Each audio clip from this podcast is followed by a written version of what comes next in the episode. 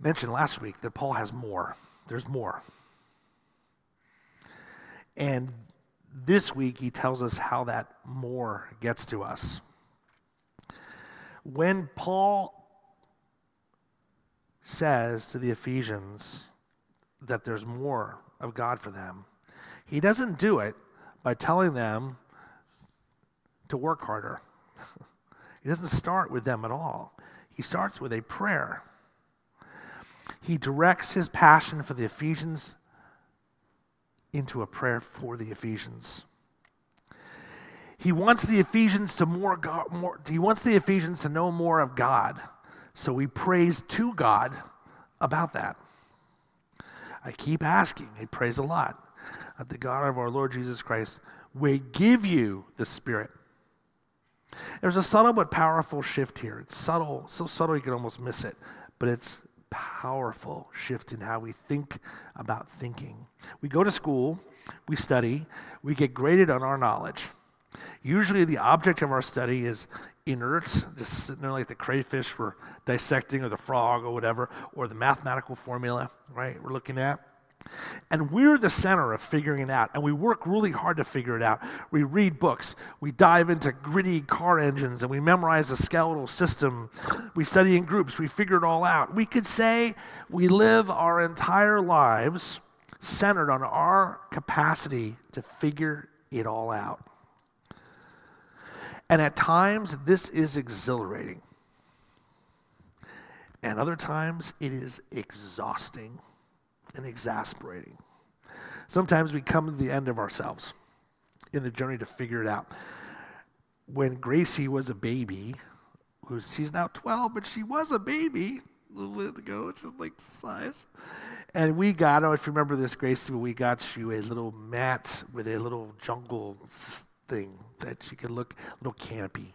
And it had these little tubes that tied over and held these animals that she could play with and talk to basically a mat with trees and stuff, and there was a monkey and a pelican, and Grace would grab them and talk to them. Well, I had to build this thing. Now, I am not mechanical at all.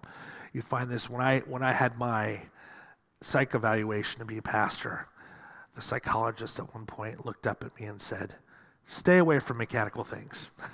so I'm not a guy. I was never going to be at Boeing or anything like that. I knew a lot of engineers in college, but I was not. I was a journalism and American studies major in college. But God bless all engineers building the world. Um, well, this thing was not a 7777, but it was a mat with tubes and stuff to figure out. So I had to figure it out. And I assumed in this thing that the batteries would be at the top of the unit of this little mat thing, right? With the lights and everything. And I pulled it apart looked at it, and there was no room for the batteries where I thought they would be. For the life of me, I remember I could not figure out where the batteries went in this contraption. And it bothered me and it racked my brain. How does this thing work? I can't figure it out. I took a break. I stepped back from it. I really wanted Gracie to have those cool lights on the top of the thing.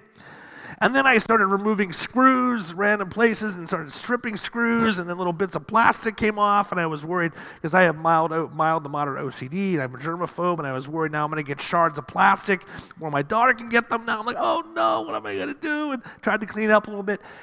Then it dawned on me the giraffe. Check the giraffe. There was this little giraffe on the side of it, and I looked inside the giraffe's torso lo and behold, there was a compartment for three C batteries.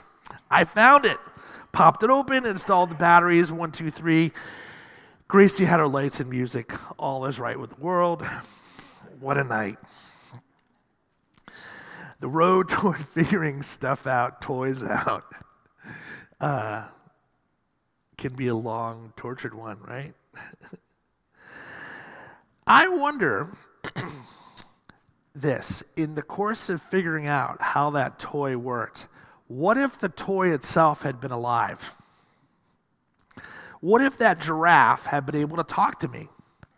Say, hey, over here, check out my belly.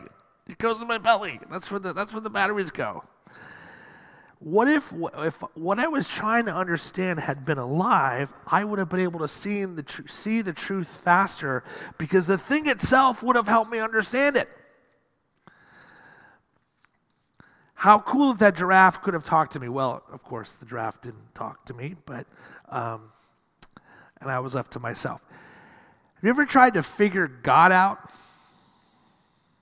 ever tried to put it all together in your faith and, and sometimes you can see it and sometimes you can't and sometimes you get it and sometimes you lose it and sometimes the pit is too deep and the emotions are too strong and it overwhelms you sometimes you can't get there on your own i think it was i think it was cs lewis who said it's amazing that anybody ever believed in god in a world without morphine you know how we could get there in and of ourselves, it's too much. The pain is too much. The, sometimes. Sometimes we see it, you know, the starry nights, the moonlit, oh, there's God. Other times when you're in the pit, you're in the swamp, you can't get there. How does this go together? Paul's prayer is everything here. He prays that the eyes of your heart may be enlightened. This knowing of himself, this more that is there for us, is a gift he wants to give us. Now, of course, it doesn't mean there's, we're inert and we're passive, there's nothing for us to do.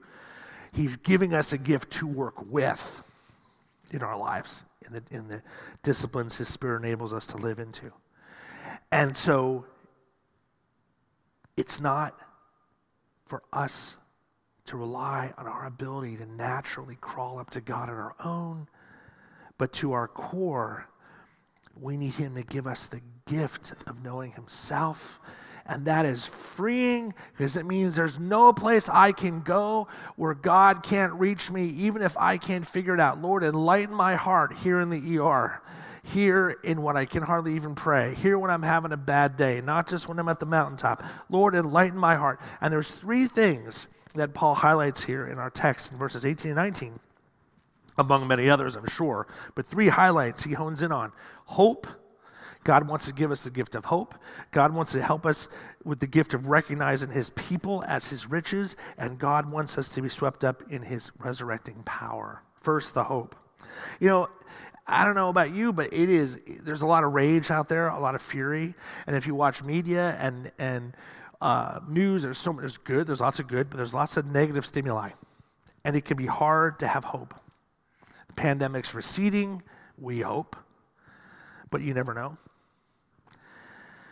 Our society is built on things that uh, we hope hold up. We hope those 401ks hold up. We hope all that. Maybe, maybe not. But when we allow the Spirit to enlighten our hearts, we have ultimate assurance. Our hopes and earthly things are going to wane and going to go up and down. The market's going to fluctuate, right? But with that gift Paul prays for to give us, the part of the more that God has for us is to be people of hope no matter what. Hope is part of the vocation of the Christian life. It's part of our calling. We are people of hope. It's like in The Lord of the Rings when the, the bad guys, the orcs, are about to attack the city, and someone comes to Aragorn and he says, There's always hope. And he says, This is a good sword. You know, it's a great scene. There's always hope. You know, there's always hope. Why? Not because we can climb out and get there and conjure it ourselves, because God always wants to give it to us. God is always there to give it to us. Pray that the eyes of our heart would be enlightened. It is always there. Hope is always there. Doesn't mean we, our fears and worries aren't there too. They're just never all there is. Having hope as a Christian doesn't mean play, pretending that things aren't scary when they are. It's having hope as a Christian is saying, I'm scared about that, but I'm going to hope anyway in God. I'm going to trust anyway in God. Not because I get there because it's in me and self generated, because God's giving me this gift right now. Paul prays this. This is the more for the Ephesians that he wants for them. The eyes of your heart may be enlightened so that you may know the hope. Secondly, he wants us to be in our lightened hearts the more that He has for us. He wants us to know His riches in His people. The glorious inheritance in God's people, verse 18. Now, commentators point this out. This is rather stunning. God's people are God's inheritance. It's you guys. It's you. God's people, you and I are precious to God. We are what God looks forward to enjoying forever. Of course, if we're honest about it, we let each other down, we disappoint each other. One of my pastor mentors, Keith Brown, who uh, succeeded Lloyd Ogilvie in the church I grew up in and is a wonderful preacher. I asked him one time, he, I said, Keith, you know, Keith's pastor, two, 3,000 member church, led staffs of, you know, 30, 40 people, and, and is known for his awesome leadership. And I said, Keith, any advice as a, for a pastor? He said, be prepared to disappoint people. It's like, wow. And so we do. We will, dis- we will disappoint each other. That's inevitable, right? We're human, we're sinners. Nevertheless, right? We're never only that. We are also the glorious inheritance of God. And part of the more that God has for us is for us to see that no matter what. Doesn't mean you don't acknowledge where there's frustrations and work them through but it means even in that you see oh we are we are the inheritance. God give me eyes to see. This is gold. You're the gold. God awaken me to the gold that is around me in your people and help me to be breathless and delighted by that even as i have my frustrations too with myself and with other people and all that right? Of course. But lord Help me to see, make me aware of your riches in your people. That's the other more, the second more he has for us, that he wants to give us, that has to be given supernaturally as a gift that he wants to do. Lastly, God brings us to this his incomparably great power for us who believe. So we've got, we've got hope, we've got community and his people, and we've got his incomparably great power for us to believe. This is where Paul spends most of his time here. Paul just goes on and on. He says, verses 19 and 22. Listen, listen to this sentence, it's like a run on. That power is the same as the mighty strength God the Father exerted when he raised Christ from the dead and seated him at the right hand in the heavenly realms, far above all rule and authority, power and dominion, and every name that can be invoked, not only in the present age, but also in the one to come. And God placed all things under his feet.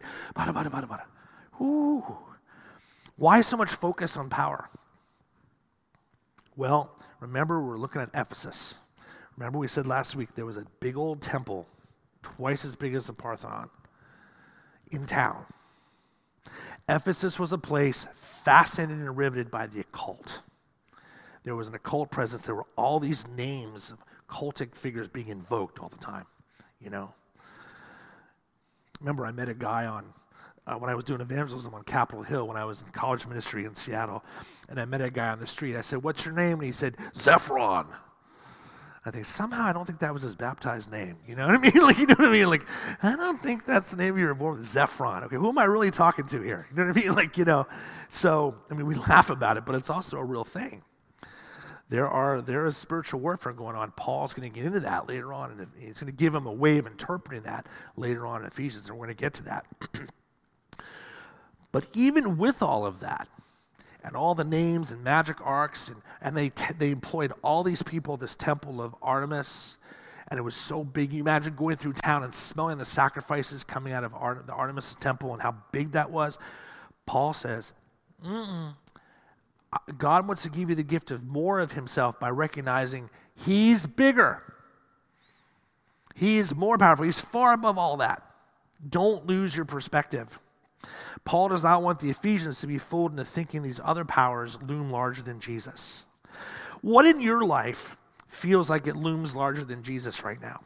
What power, internally or externally, has been imposing itself upon you lately, like that Artemis temple in, Ephesus, in Ephesus? Where do you need the gift of this more of God's power in your life and awareness that God is bigger? Depression, fear, anxiety, health issues, a body that's failing you or failing a loved one, past pains, past failures, or the rage in our society that seems endless and, and honestly like an insatiable foreign God that just wants more you know, bodies thrown in the volcano and, and can never be satisfied. That's what we see playing out, you know. Is that, is that tiring any of you? It tires me, right? Any of these things can loom large and fool us into thinking they're large and in charge, but they're not. Jesus Christ is. Paul's given them that perspective. But again, it's a gift. It would be really hard to walk around Ephesus and feel like Jesus Christ is large and in charge. you know, it doesn't feel like that in Ephesus. It doesn't always feel like that here. Even in our own hearts, it doesn't always feel like that, if we're honest about it. But Paul prays. Paul's prayer and God's faithfulness gives us that more in the hope we have, in the community we have, in that sense of God's power that is ours, that is a run on sentence in Paul. Remember who's in charge. Remember the real picture. Remember what reality is. Hope, the riches of his glorious inheritance, and all the saints, and God's incomparably great power. It doesn't start with us, it's a gift of the more God wants to give us. So avail yourself to that this week. Go to the venues of scripture, of prayer. You've come here and worship. May God fill you with that. God inhabits his praises, sometimes singing to God or remembering a scripture, or even some truth from a Christian writer you remember somewhere, or leaning on each other, or giving a friend a call, or some place where you can remember and you can receive the gift of the more of himself that God is waiting to give you. I mean, God is a gift giving, loving Father. Jesus said, It's your Father's good pleasure to give you the kingdom. And Paul prays for us to be given hope, a sense of who we are in Christ, and a sense of God's power every day. May it be so for you and for me too, not naturally, but by the supernatural power of God the Holy Spirit. In the name of the Father, and the Son, and the Holy Spirit, I pray. Amen.